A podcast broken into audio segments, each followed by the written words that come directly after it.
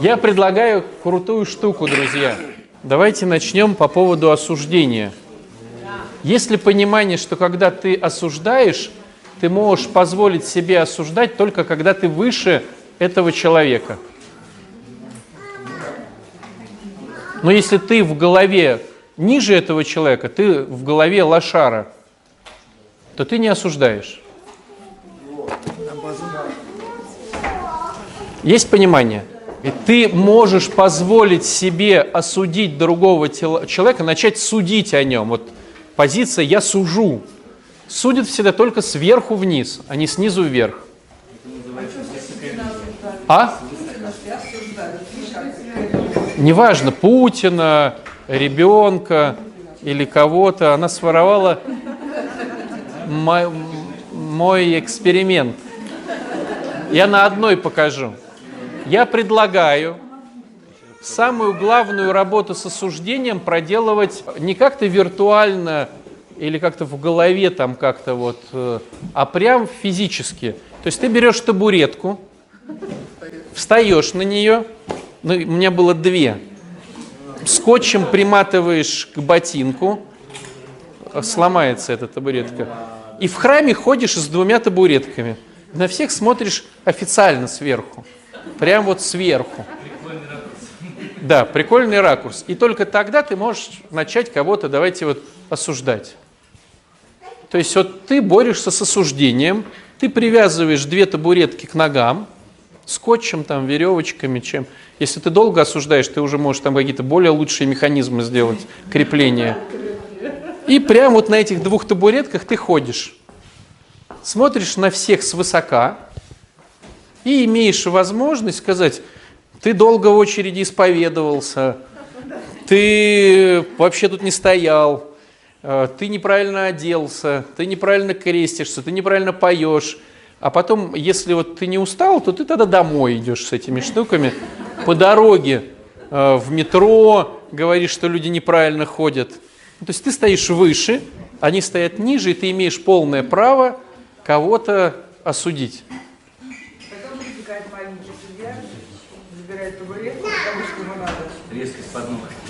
Ты ему не отдаешь. Длинным проще. Но здесь тогда его табуретки сделают его еще длиннее. Просто табуретки будут тебе напоминать о том, что ты стоишь выше. Вы думаете, я шучу, да? Нет, я не шучу. Как вы думаете, почему святые носили вериги? Отчасти это одно из напоминаний чего-то, да? То есть, когда тебе что-то мешает, оно тебе о чем-то постоянно напоминает. Вериги? Это какие-то такие кандалы или порой бывает волосеница исконного, которая в тебя постоянно, которая постоянно тебе о чем-то напоминает. Не контролируй ситуацию. Делаешь крестик на руке, помните в школе? Зачем?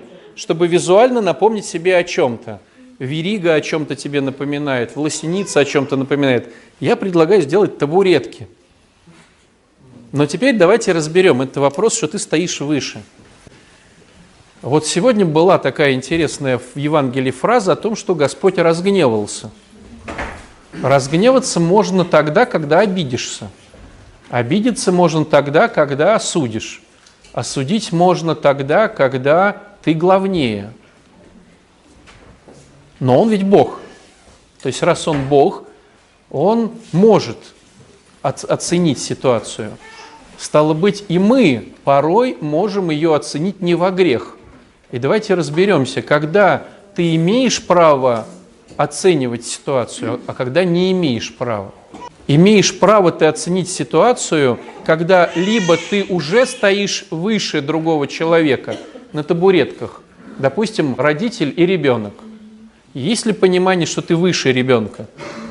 Ты имеешь право, ты, ты старше, ты важнее.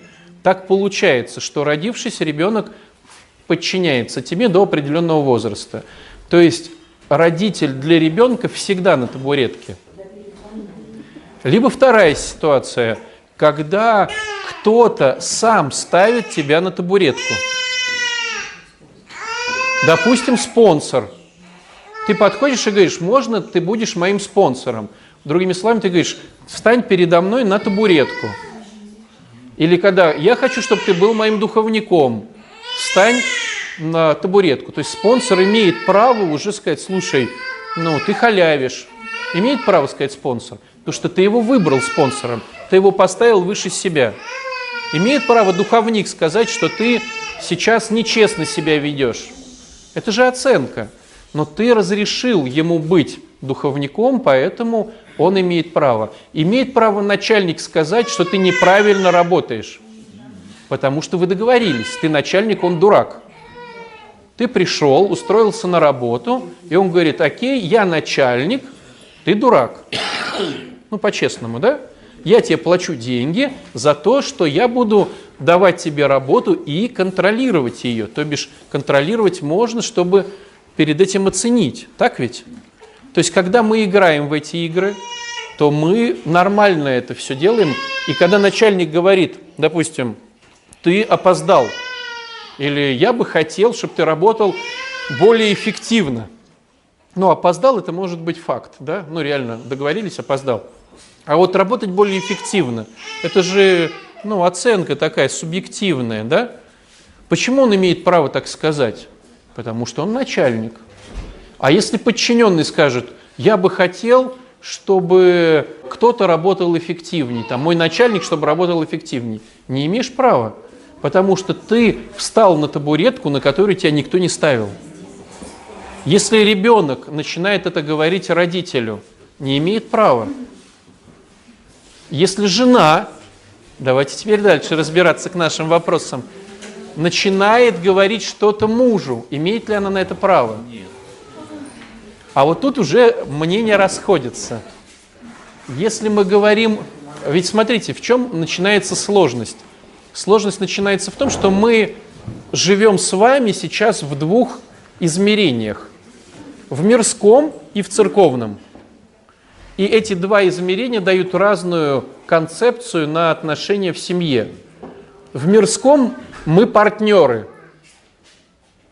Так ведь? Юридически. Если разводиться, 50 на 50 же делится. О, Кристина не даст соврать, будь здоров. Ни муж не имеет права ударить жену, ни жена не имеет права ударить э, мужа, ни родители не имеют права ударить ребенка, ни ребенок не имеет права ударить родителей. Так? В мирской схеме. Мы сейчас не оцениваем ее, мы просто говорим, что мы в ней находимся. А в церковной схеме муж – глава жены, как, церковь, как Христос – глава церкви. Дети вообще ну, еще ниже стоят под табуреткой. Так ведь? И смотрите, что получается. Почему у нас диссонанс? У нас он потому, что мы привязаны к какой-то системе. Когда мы входим в другую систему, у нас разрыв шаблонов. То есть, если, допустим, человек привязан к мирской системе отношений, там говорится, что мы партнеры. А партнеры, стало быть, имеем общие права на ситуацию. А в церковной системе мы никакие не партнеры. Есть начальник, а есть подчиненный. Есть муж, а есть жена. Никакие не партнеры, не 50 на 50. И что получается? Мы впитали с детства в себя одну схему, мы видели ее через родителей, мы видели ее через бабушку с дедушкой, мы смотрели ее по телевизору, мы видели, как а, что-то нам говорили учителя. Учителя же были мирские, обычные – мы потом пришли на работу, там, на учебу или там э, куда-то там в армию. Мы все это везде видели. И вот мы начинаем отношения в семье по той модели, которая нам привычна. Но в чем проблема оказывается? Давайте ее констатируем. Мирская система отношений не дает радости и счастья. Она юридически дает нам момент, что нас не кинут с деньгами, допустим. И то бывает, но все же, да? Но про счастье разговора нет, потому что мирская система не рассчитана, то есть у нее в целях-то не стоит, у мирской системы бракосочетания не стоит в целях сделать семью счастливой. Есть ли это понимание? Ну, у государства нет задачи сделать семью счастливой. У государства есть задача прокормить этих людей – у, у, у них есть задача оказать медицинскую помощь этим людям. У государства есть задача научить детишек там или предоставить там какое-то образование этим детям. Какая задача еще у государства есть? Что? Чтобы была рабочая сила тоже, да. Защита. Но там нету разговора про счастье. То есть э,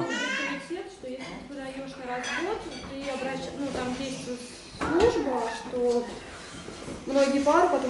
отказываются от развода. Ну, там, типа... Мы не говорим про душевную составляющую. Ведь, смотрите, счастье, оно же не в большем количестве комнат. Счастье, счастье где-то... Я, я имею в виду, что с парами работают психологи, что они потом отказываются от развода. Отказаться от развода – это не значит быть счастливым. Но услышь. То есть куча людей живет вместе – физически, а ментально они уже давно не вместе. Угу. Я лишь к чему хочу сказать, что когда государство устраивает семью, то у нее нет задачи сделать ее счастливой. Да, да. Но так как мы душевные, у нас есть составляющая души, мы входя в брак, хотим стать счастливее, чем до брака. Так ведь? Ведь если нам говорили бы, что в браке меньше счастья, чем не в браке, мы бы не искали бы брак. Мы хотим еще увеличить свое счастье. Но входим туда с понятиями государственными, мирскими. А тут в миру нету задачи сделать нас счастливыми.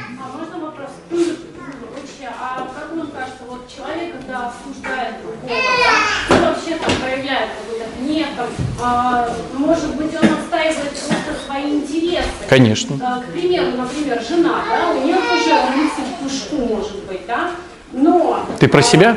Ну, допустим. Ну, ну, хорошо, если про себя, то мной ухаживает молодой человек, да, например, который еще не до конца расстался со своими бывшими отношениями, да, и... Не расстался. Не расстался, да, не делает двойную игру, да. И у меня сразу страх, да, как он поступил с ней. Там, он поступил... Идет двойную игру, то есть ты признаешь, что он с тобой играет. Это здорово. Ну, я так оцениваю, да, его. Да. И мне становится страшно, потому что я потом не, я не хочу вкладываться в эти отношения для того, чтобы потом не остаться с разбитым корытом. Да. И вот как прокомментировать, где вот счастье, да, вот, вот может быть на данном этапе стоит равенство, вот, имею ли хотя я тоже... А, так я так говорю, давай добьем эту тему. Что ты впереди бежишь? Подожди, подожди, давай добьем эту тему. Мы так получилось, что мы перескочили сразу на супружество.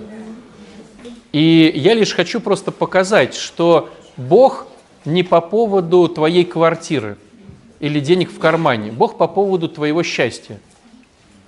И порой эти вещи, они ну, разные. Счастья много, а квартира маленькая. Или денег мало. Бывает так. Бывает счастья много и денег много, но бывает счастья много, а денег мало. Но Бог прежде всего дает нам радость внутреннюю. А мир нам дает радость материальную. Квартира побольше, машина получше, подороже, шмотки побогаче – так вот, к чему я хочу сказать. В миру есть правило. Мы вступаем в брак как партнеры. И если ты придерживаешься этой темы, то ты рассчитываешь, что ты, может быть, будешь иметь больше денег, чем до вступления в брак. Ты можешь иметь больше квартиру, чем до вступления в брак. А, ведь почему, давайте разберемся, изначально мир предлагает вступить в брак. Мир – чтобы выжить. Ну, изначально же, женщина сидела с детьми, муж зарабатывал, муж берет ее, чтобы она рожала ему детей, стирала, гладила, она берет его, чтобы он ее защищал и кормил ее и детей. Ну так, по-честному.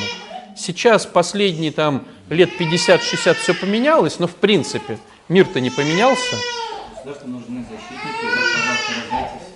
ну, мы сейчас, да, мы сейчас не, не про эту историю. Я лишь сейчас хочу сказать к тому, что изначально вступление в брак было нужно для того, с мирской точки зрения, я подчеркну, чтобы лучше жить в материальном плане, не в духовном. А церковь рассматривает для чего брак? Чтобы научиться, может быть, к старости любить хотя бы одного человека, которого ты сам себе выберешь. И тогда есть шанс любить двоих-троих, и тогда есть шанс любить Бога. То есть цер- церковь рассматривает брак как восхождение в духовном плане, а мир рассматривает брак как восхождение в материальном плане. Есть понимание? И если мы играем понятиями мирскими, мы в материальном плане действительно богатеем. Но мы пролетаем как фанера над Парижем в духовном плане. Если мы рассматриваем историю духовную, мы богатеем в духовном плане, но пролетаем как фанера над Парижем в материальном плане. Сесть на две табуретки. Не, ну заметьте, вот ну, давайте по-честному. Кто-то, допустим, решил с 90-х годов посвятить себя Богу или около боговой, ну, какой-то истории. Начал ходить в храм, ездить по монастырям, читать какие-то книги. А другой человек параллельно этому стал посвящать себя деньгам и бизнесу. И вот сейчас, вот, допустим, прошло 20 лет. Смотришь, да, этот богатый человек, ну, он 20 лет работал там, посвящал все бизнесу. Он богатый, но он с Богом не знаком. А этот бедный, но он с Богом знаком. Ну, чем больше ты вкладываешься в тему, тем больше ты в ней богатеешь. Ну, это нормально. Но мы сейчас про отношения. То есть я лишь к чему хочу сказать, что если ты подходишь по мирскому плану к отношениям, ты выигрываешь в мирском смысле слова. Вот ты был э, нищим э, студентом или нищей студенткой, а сейчас у тебя трехкомнатная квартира, ты плохо одевалась или одевался, сейчас ты хорошо одеваешься, у тебя не было там даже идеи про машину, сейчас там есть у тебя машина, Э, Какие еще моменты? Ты нарожал детей, они ходят в школу, хорошо одеваются, неплохо ездят в лагерь какой-то отдыхать. Э, Они даже какие-то регалии зарабатывают в мирском плане. Но это не про счастье. Вы услышите меня. Потому что в мирском плане это мирские наживы, это материальные составляющие. Они, их не то, что можно только потрогать, их можно еще услышать. Допустим, стал ты там чемпионом по Олимпиаде какой-то, и тебе говорят, ты великий математик. Тщеславие, да? Ты заработал себе тщеславие. Это имеет отношение к Богу, что ты великий математик, ты выиграл Олимпиаду в своем районе или в городе. Имеет отношение к Богу? Нет, не имеет отношения к Богу. Если он сказал, что слава Богу, ну, за это, что он дал тогда, Я не про то. Мирские, мирская схема дает мирские бонусы. Конечно, ты можешь как христианин сказать, да, это не я, это Господь. Но я лишь к чему? Если ты играешь в мирскую игру, она тебе дает мирские бонусы. Если ты играешь в Божью игру, она тебе дает Божьи бонусы. Вот я к чему. Но имейте в виду, что в мирской игре про счастье и гармонию речь не идет. Ну, то есть, если ты посадил яблоню, не жди оттуда слив.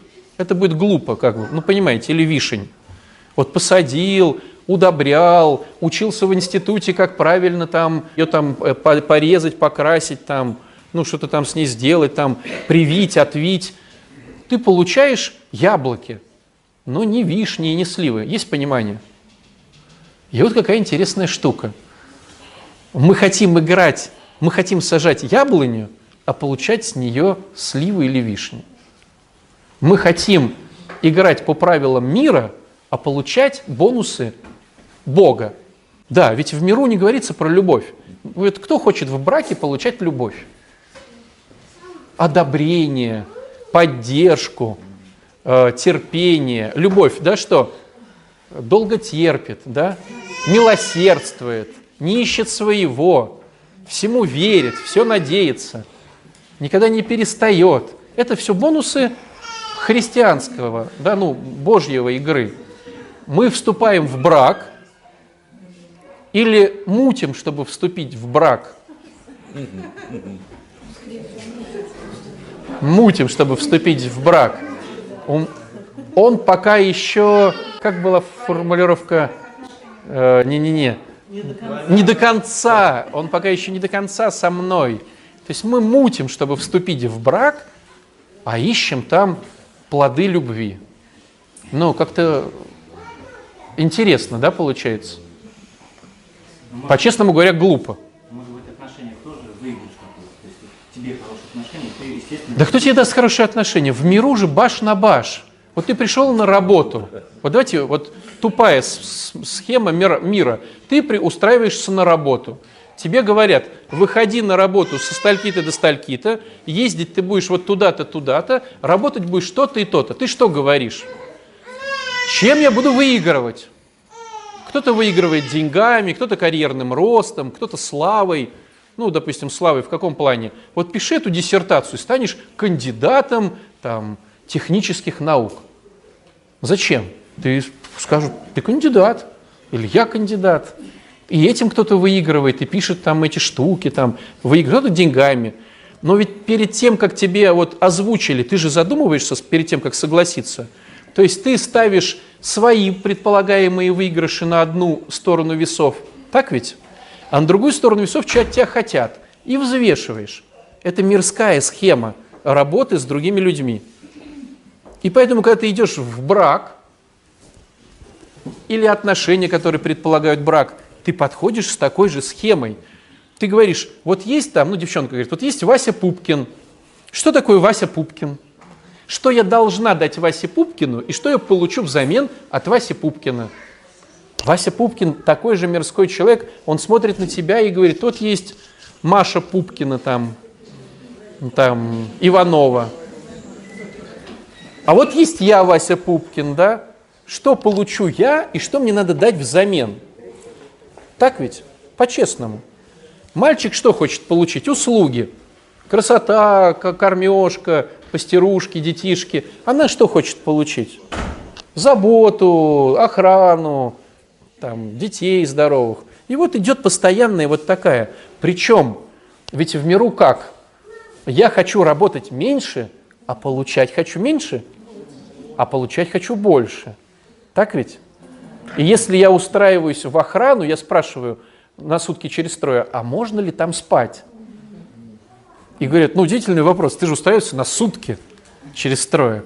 Ты сутки должен работать. Это все понятно, батюшка, все понятно. Но я уже расспрашивал у других ребят, там спать можно. Это неплохо, нехорошо. Это просто тупой мирской подход. Я хочу получить больше, а давать меньше. Причем это подход динамичный. Я хочу получать все больше и больше, а работать все меньше и меньше. Ну, по-честному, да? Да, это ничего плохого в этом нет со стороны мира. Со стороны мира это тебя даже похвалят. И скажут, ну надо же какой ты... Ну и, и ты же даже сам в бане своим друзьям похвастаешься, да, Серег? Вы прикиньте, лошары какие. Я устроился, получал 5 тысяч, сейчас получают 20, а делаю в три раза меньше. Все говорят, да, да, помню». Они тебя хвалят, а ты хвалишься. Ну правильно ведь. И в миру это нормально, это даже круто. В миру. Причем есть еще одна такая тема. Так как мы все-таки духовные существа, хоть мир это не признает, у нас есть такая тема, как гордыня, хоть мир это и не признает. А в гордыне, как кажется, я сделал на 10 килограмм, а думаю, что сделал на 20. А он сделал мне на 10, а я думаю, что на 5. И вот обычно, когда увольняют, говорят, да я для этого завода жизнь свою положил, да благодаря мне вообще этот завод существует. Все держится на мне. Это и в отношениях также. Да я в семью вкладываюсь, а она или он ни о чем. А тот человек, он наоборот думает, что он вкладывается больше, а ты ни о чем. Это вот обычно, знаете, в миру видно, когда партнеры расходятся. Вот в бизнесе они начали, и когда расходятся, у них какая картинка? Что я вот фирму тяну, а вот этот лошара, он только все портит. А деньги-то поровну делим. Есть на этот момент очень классный анекдот, когда, значит, он такой ветхий анекдот очень, Один, значит, два приятеля встречаются, один новый русский, другой, значит, бомж. И новый русский сжалился и взял его к себе, но смотрит, никуда не сунуть, посадил его на шлагбаум, короче, открывать, закрывать. Вот. И через какое-то время тот своим приятелям, этот охранник рассказывает, что ничего себе, вы представляете, я-то открываю, закрываю, он только туда-сюда ездит, а деньги-то вообще не поровну делим. Вот. Но в ощущениях этого парня все должно быть по справедливости. Понимаете, да? Так вот, э, ладно, уберем эту всю схему с работой. Самое-то что для нас страшное? Мы про отношения сегодня. То есть, когда ты вступаешь в отношения, это может быть супружеские отношения, это может быть отношения друзей или приятелей, неважно кого. К сожалению, мы подходим к этим отношениям с мирской точки зрения. И тогда мы с мирской точки зрения порой выигрываем. Но парадокс заключается в том, что, войдя в отношения, мы хотим любви. А это не мирская точка зрения. С мирской точки зрения любви не существует. Это материализм, мир. И счастья не существует, и гармонии не существует. И поэтому, если ты хочешь вот этих вот штук, то тебе надо подходить к браку с духовной точки зрения. А в духовной точке зрения муж – глава жены. Хочешь ты этого или не хочешь? Вот если муж – глава жены, тогда счастье возможно. Ты тогда скажешь, ну как, вот если я сейчас ему, этому идиоту, передам бразды правления, он же все испортит. С мирской точки зрения все испортит. Дети перестанут учиться в школе, вы перестанете много зарабатывать, с мирской точки зрения, да. А с духовной точки зрения ты можешь выиграть. Ну, это же такое вечно. Мужчина, мужчина, то ли женщина рулит. И каждый думает о своем. Это психологи говорят. Женщина думает, что они рулят, ну, а мужчина, мужчина что они. Вот такая, да, получается. Но на самом деле никто не рулит, все просто договариваются. То есть я готов играть в твою игру а, при таких-то своих условиях. А может же быть мотивацией для сохранения отношений материальной стороны? Люди нажили как-то детей. Если с мирской детей. точки зрения, то Да. конечно. И начинают работать над собой. И потом один, например, начинает, другой подтягивается. И таким образом, то есть... Материальное бывает. Материально не переходит в духовное, но все бывает. А можно вопрос такой? Ну, Начали с того, что табуретки, да, высокомерие. А, ну, а с другой стороны, здесь там апостол говорит, что наставляйте друг друга, да, и, э, и с любовью, да, ну, вот, как-то вот научиться. То есть, получится, надо уметь как-то не табуретку вставая, но все-таки как-то совместить. Вообще ты можешь не наставлять другого э, своими подвигами. Вот, допустим, закончила служба, Серега взял швабру и начинает мыть полы. Наставление для других, что тоже может помыть полы. Конечно. А можно как сказать? Друзья, моем полы, друзья, моем полы. Кто не моет полы, вы плохие друзья. Друзья, моем полы. Взял, сам моешь полы, вот и наставляй других. Постишься ты, перестал ругаться матом, перестал курить, занялся спортом, привел свою жену в храм, наставление другим, с любовью. Так вот, давайте вернемся к нашим баранам по поводу табуретки. И так получается, что на табуретке ты имеешь право находиться при двух условиях. Э, Либо тебя сам человек ставит на табуретку, твой подчиненный, да? твой, э, твой подспонсорный, твое духовное чадо. Либо, либо э, оно так и есть в том плане, что оно так и есть, допустим, с церковной точки зрения. Дети в семье или жена у мужа. Есть понимание, да?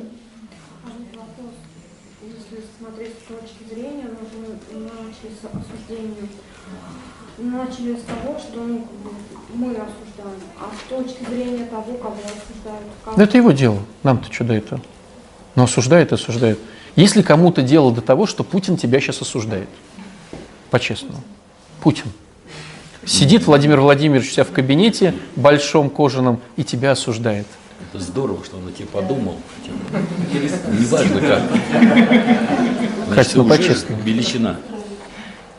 Да кому какое дело, что кто тебя там осуждает или не осуждает? Ну так, по-честному-то. Вот ты подгрузилась. Вопрос, опять же, понимаете, вот смотрите, все опять две точки зрения. С мирской точки зрения, блин, Путин меня осуждает. Если, ладно, я там вот просто кто-то там маленькая да, фигурка, то ладно. А если я, допустим, начальник железных дорог, да, то самое Октябрьской железной дороги, Путин меня осуждает. Мне страшно, потому что тогда меня могут уволить. И я потеряю все то, что непосильным трудом было нажито. Да? А с духовной точки зрения, осуждает меня Путин, да и осуждает, да как бы, да и ладно. Теперь берем э, э, семью. Если с точки зрения мирской осуждает тебя муж, да и осуждает, да и ладно, имею шансы теперь честно развестись, чтобы от него отхапать и свестись с кем-то. С мирской точки зрения. О, сам повод дал. А с духовной точки зрения что-то не дорабатываю. То есть, смотря чего мы хотим. Мы хотим яблок или мы хотим там слив. Вот и все. Какие бонусы ты хочешь получить? Так вот, говоря про осуждение дальше. Если мы говорим с мирской точки зрения, ты имеешь право любого человека судить. Вы слышите меня? С, мир точ... с мирской точки зрения по законодательству не прописано, что ты не имеешь права судить другого человека. Ну где такой закон? Даже имею право пойти в суд, да, с мирской точки зрения. И вот поэтому, если вы зайдете там в Facebook или ВКонтакте, вы увидите, что какой-то клоп э, судит о великом. Люди там снимали фильм, находили бюджет, целый год там прыгали, бегали там с камерами. А кто-то сказал, фильм дерьмо. И все. И имеет на это право. Понимаете, да? То есть с мирской точки зрения судить нормально. Но если возникает этот вопрос у Марины, это говорит о том, что она спрашивает с духовной точки зрения. С духовной точки зрения ты не имеешь права судить людей, которые тебе ровня. То бишь не твои дети. До момента, пока они еще твои дети, мы говорили про это, да? 18, 20, там, 22. И все. А, либо твой подспонсорный, либо кто-то подошел и говорит, будь моим духовником Марин. Все остальные, кого ты судишь, это ты одеваешь две табуретки на ноги и идешь в метро. А, если, а это не ровно, когда я говорю, что я дура, и он дурак такой же. То есть я же где Нет, подожди. Давайте так. Хороший вопрос. Вот я вижу в чем. А имеешь ли ты право себя судить? Мирской точки зрения это понятно, а с духовной точки зрения? Не подожди, про себя, про себя. С церковной точки зрения. Я не про законы, друзья. Вот смотрите, есть какая интересная штука э, с духовной точки зрения. Ну, если рассматривать человека как духовное существо, да? С духовной точки зрения мы повреждены грехом. Так? Поэтому мы грешим. Но мы можем грешить как в плюс, так и в минус. Мы можем грешить в плюс, говоря о том, что мы великие, крутые, то есть гордыня, да? То есть мы ушли в небеса и говорим, да мы, вот это вот лохи, а мы, это же будет грех с духовной точки зрения. Либо мы можем уйти сильно вниз, скатиться. Я недостойный, червь и клоп, а вот есть нормальные люди – то есть сложность заключается в том, что так как мы повреждены грехом, мы не можем объективно о себе судить. И поэтому в практике духовной есть впереди идущие, которые могут иметь возможность, если знают тебя, о тебе судить, конечно, тоже субъективно, но все же более объективнее, чем ты. Ты либо будешь уходить в гордыню, либо будешь уходить в самоуничижение. То есть с духовной точки зрения, так как я поврежден, Мне нужна обратная связь от другого человека, который сильнее меня и знает меня давно. Понимаете? Мы не имеем духовников только, опять же, по гордыне. Ну, где я, а где мой духовник? Ну, понятное дело, что если бы у меня был отец или старец, но он у патриарха, он занят. А так, ну, другие-то, конечно, лохи все. Ну, то есть вот я так утрирую, но в принципе. Либо второй вариант. Будет духовник, будет меня пинать, будет говорить, что что-то делать, а я так не хочу. Я сам себе духовник. Духовников сейчас не бывает. Только потому, что тебя будут пинать, а ты не хочешь. Тоже в связи с этим. У меня ассоциация, как вот на, биржном горе, да, там, э, консультанты говорят, разделяем. Мы не осуждаем людей, да, мы, мы не оценим, а, а поступок. То есть разделяем, да, человека. Так же вроде как и э, ну, святые считают, сейчас просто попался феофан затворник, и э, читаю, говорится, что разделяйте внутри грех и там, и мысли греховные э, от себя, отделяйте, потому что это враг. Это ты к чему? Я к тому, чтобы, ну, опять же, если говорить о стараться помогать друг другу и наставлять. Да ты про себя, к чего? Ты к чему, Серега, это все? Говорить о разделять человека, не оценку, не, не клеймо не человека, а Ну, допустим, ты сейчас забухаешь. а Это хорошо или плохо? бухло плохо. Мы говорим, Серега хороший, то, что бухает, это плохо. Человек болеет, он хороший в любом случае, потому что Бог создал. А Можем ли мы так сказать? Давайте так, я к чему? это Можем так сказать. Он хороший. Нет, сказать-то мы можем. Правильно ли мы поступим с духовной точки зрения? Вот смотрите, Серега сейчас забухает. Мы скажем, то, что Серега хороший, а то, что бухает, плохо. Можем с духовной точки зрения это иметь в виду? Хороший и плохой – это же оценка. Есть просто Серега, и мы учимся его любить, который просто тупо бухает. Плохо или хорошо, что Серега бухает? Неважно нам, мы его любим. Мы его любим. Мы просто говорим ему, Серега, ты бухаешь, ты не имеешь права на группе высказаться. И к таинствам ты не имеешь права подходить по церковным канонам. Плохо, что ты бухаешь или хорошо? Да может, у Сереги там такая сейчас задница, что у него психика разорвется, и он другого не придумал. Ну, не придумал он, не, не хватило ему э, силы на молитву, на пост, на звонок э, доверия. Ну, не хватило. Вот такой вот он. А проблема была си- сильная, и он по старой схеме пошел. тем более это резко бывает. Да. То есть получается, что я не имею осуждать, да? Да ты что? Гневаться. Получается. Но я могу защищаться. То есть я могу Зачем тебе защищаться? составить. От кого? От осудителей? Нет, нет, нет. Ты сегодня плохо высказываешься, ты знаешь? Плохо высказываешься сегодня. Ну, вот смотрите, допустим, мне не нравится такой человек, да? Серега, допустим, тебе не нравится Сергей. Он сегодня у нас Да, образец. э, А если ты знаешь, какая ситуация?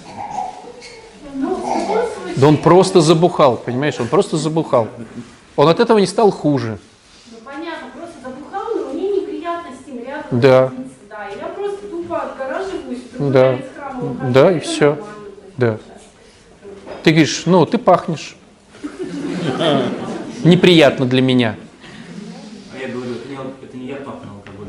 Да. Но можно я от твоего запаха алкоголя куда-то подальше спрячусь? В теме- в теме общественности, нужно ли вообще говорить, да, вот что- Но если он тебя спросит, нет, ты уже можешь уйти в другой конец храма. И он тебя спросит, а почему ты от меня отошла? Ты скажешь, от тебя пахнет, мне это не нравится. Нет, если каждый сейчас будет подходить и правду матку друг другу рубить, то это будет не совсем хорошо. Это мы сейчас перейдем к вопросу честности, немножко коснемся, но мы давайте добьем про осуждение. И так получается, что осуждать ты никого с духовной точки зрения не имеешь права, потому что ты не на табуретке. А осуждаем мы, потому что мы встаем на табуретку. Это понятно, да? Вопрос, а что делать, если вот все равно свое мнение хочется высказать? Вот язык прям у тебя просто, ну, он прям оттуда, ну, просто вот, он и через глаз, и через ухо, и говорит, сейчас скажу. Вот что делать в такой ситуации? Поделись своим. Мне нравится, мне не нравится, я чувствую злость, я чувствую радость, я чувствую отвращение, я чувствую эйфорию. Поделись своим. Никто этого не запрещает, это не осуждение. Я чувствую радость, когда тебя вижу. Так что, я тебе нравлюсь? Нет, не знаю, но нравишься. Ну, так вот. Я чувствую радость. Это можно сказать людям, вот, ну, кто бы с- на, на- Да почему? а другому человеку скажи. Не, ну это интересно на самом деле. Я, я пошел на канон в понедельник, в церковь, в которой я не был несколько лет, а я там ну, пел долгое время. Она для меня важная такая церковь. Вот. И там такой батюшка, ну, тоже его знаю, сто лет такой, ну, такой батюшка Виталик. Вот. И, ну, я знаю его как облупленного, да, вот, у него там шестеро детей, э, он, ну, вот, в общем, как, я уже сейчас начинаю объяснять, да, шестеро, я сейчас следующее через запятую я скажу, что он лентяй, у него шестеро детей, он любит машины, да, этот самый, ну, такой, ну, хороший. Но я прихожу, я не был там несколько лет, там все в паутине, все в копоте, загажено просто, ну, вот, этот, ну, не знаю, я не, не видел хлев какой-то просто. Холодно, не топят этот самый. Ну вот все вот такое. Опоздал на 20 минут. И я, конечно, такой, вот понимаете, да, я включаю эту штуку. Ну, козел. Я тебя люблю, конечно, батюшка, ну, конечно, ты такой придурок ты, конечно, вот там вот, честно тебе скажу. Вот. Вернее, даже не тебе честно скажу, а всем окружающим я скажу. Что, конечно, батюшка ваш, конечно, какой был, такой остался, конечно. вот И не случайно мы с ним расстались, этот 6 лет назад, да? Вот, или сколько там. А дальше сейчас, потому что такое, я же могу сказать, слушайте, мне не нравится то, что у вас происходит. Правда, это самое. Мне холодно здесь, это самое. Здесь, ну, правда, мне неуютно здесь. Вот я пришел и больше не приду, пожалуй. Вы меня позвали, мне приятно было, что вы меня позвали. Я все тут спел, но, пожалуй, я больше не приду. Правда. Но если тебя спросят, А? если тебя спросят, Если меня спросят, да. Или даже если я там, понимаешь, что такое. Но вот мне кажется, все равно это какой-то выход. Потому что я все это вот проговорил, да, и сейчас, и тогда думаю, что я вот несу. Вот, что я вот на самом деле, ну, прицепился ты к этому, э, этому Виталику? Ну, Ну что, я его не знаю, я знаю его 20 лет. Вот это. Ну, Виталик и Виталик. Вот. Но, потому что с твоей точки зрения, Да, это самое. конечно, уж я так Да. не буду. порядку Виталиков, да. Вот. Но это клево на самом деле, потому что мне не нравится вот. Вот Мне не нравится, если меня спросят. Даже если не спросят, мне не нравится. Мне не нравится. Это мое. Он козел, это осуждение. Я на это запрещен. Но в идеале, Штука происходит просто интересно, она происходит прямо на э, автоматически. Она, то самое, это вещь, которая как врожденная. То есть я же пришел не для того, чтобы оценить э, э, батюшку Виталия, есть там паутина, там, значит, такой, там, ты пришел на канон. Я пришел на канон, и даже в каких-то э, э, моментах я там собирался помолиться, а не просто увидеть всех своих. Там. Но молиться было тяжело. Ну, Это уже четвертый шаг начинается. Ну просто же все. Не, ну как, я пою, мне, мне хорошо, мне, понимаете, я могу от- отвлечься на пение всегда. Хотя пели тоже ужасно. Учил вас, учил. Мне не понравилось, как там пели. В общем, я в этот самый, этот храм, все эти люди, которые приходят, настоятель, и вообще в большом долгу передо мной. А это про, про архив, да, вот то, что там Да-да-да. мотаем всегда автоматом, да? Хорошо, про осуждение поговорили. В общем, э, на самом деле, с духовной точки зрения не имеешь права. Я вот хотела спросить, а может быть отчасти я ловлю себя на то, что я тоже осуждаю но модель поведения, которую мне, видимо, еще там передали от России. Может быть, что изначально я себя осуждаю, а себя, ну, долго винить как бы невозможно, поэтому хочется там остальных. Там разные есть механизмы, почему вот эта мысль ко мне пришла. Может, мне лень молиться, может быть, у меня дома у самого паутина, я поэтому ее вижу. Может быть, э, он мне мало заплатил за службу, поэтому он козел. Ну, то есть, э, это надо уже индивидуально каждому с нами прорабатывать, да? Но в принципе, если осуждение рождается, это я уже зашел королем сюда. Вот я зашел, вот я зашел, да? Кто-то не понял? Я зашел. Там не спели «Аллилуйя», дьякон с кадилом не вышел. Безобразие, да. И оно все вот так началось. Вы же меня ждали 6 лет, и вот я пришел. Где это все? А вот смотрите, а вот архиерей может э, увидеть паутину и сделать замечание? Да. Он архиерей. Кстати, да, я очень недоволен владыкой Евсеем. Допустил вот это вот э, своей епархии. Там 15 попов он вот поснимал кресты, а этот ходит, как ни в чем не было, довел храм, понимаешь. Круто. Ну, можно дальше развить. А кто держит э, у власти владыку Евсевия? Да, да. А куда Бог смотрит? Да, да. Куда Бог смотрит, тоже да. У меня вопрос по иерархии родственных отношений родителей. Муж самый первый, потом дети, потом все остальные. Вот да. Если дети вырастают с 18 лет, То муж только. да, и не на табуретке, да? Да. А если дети продолжают жить на территории родителей, Пока дети живут за твой счет, ты их родитель. Но это плохо. Но вообще, если он идет по этим правилам игры, ему 25 лет, он живет на твоей территории, он твой ребенок. Он играет в эту игру. Мама, ты мама, я твой ребенок. Корми меня, но я тогда должен слушаться. А и дети начинают хитрить. Я хочу брать от тебя ресурс как от родителей, а слушаться тебя не буду. Тогда пошел он. А а? Что? А если парень девушка, у них А, вот, кстати, да, забыл сказать. Парень, девушка – это одинаковые. То есть, э, то есть они, они не то что партнеры, они пока еще не партнеры, они на равных.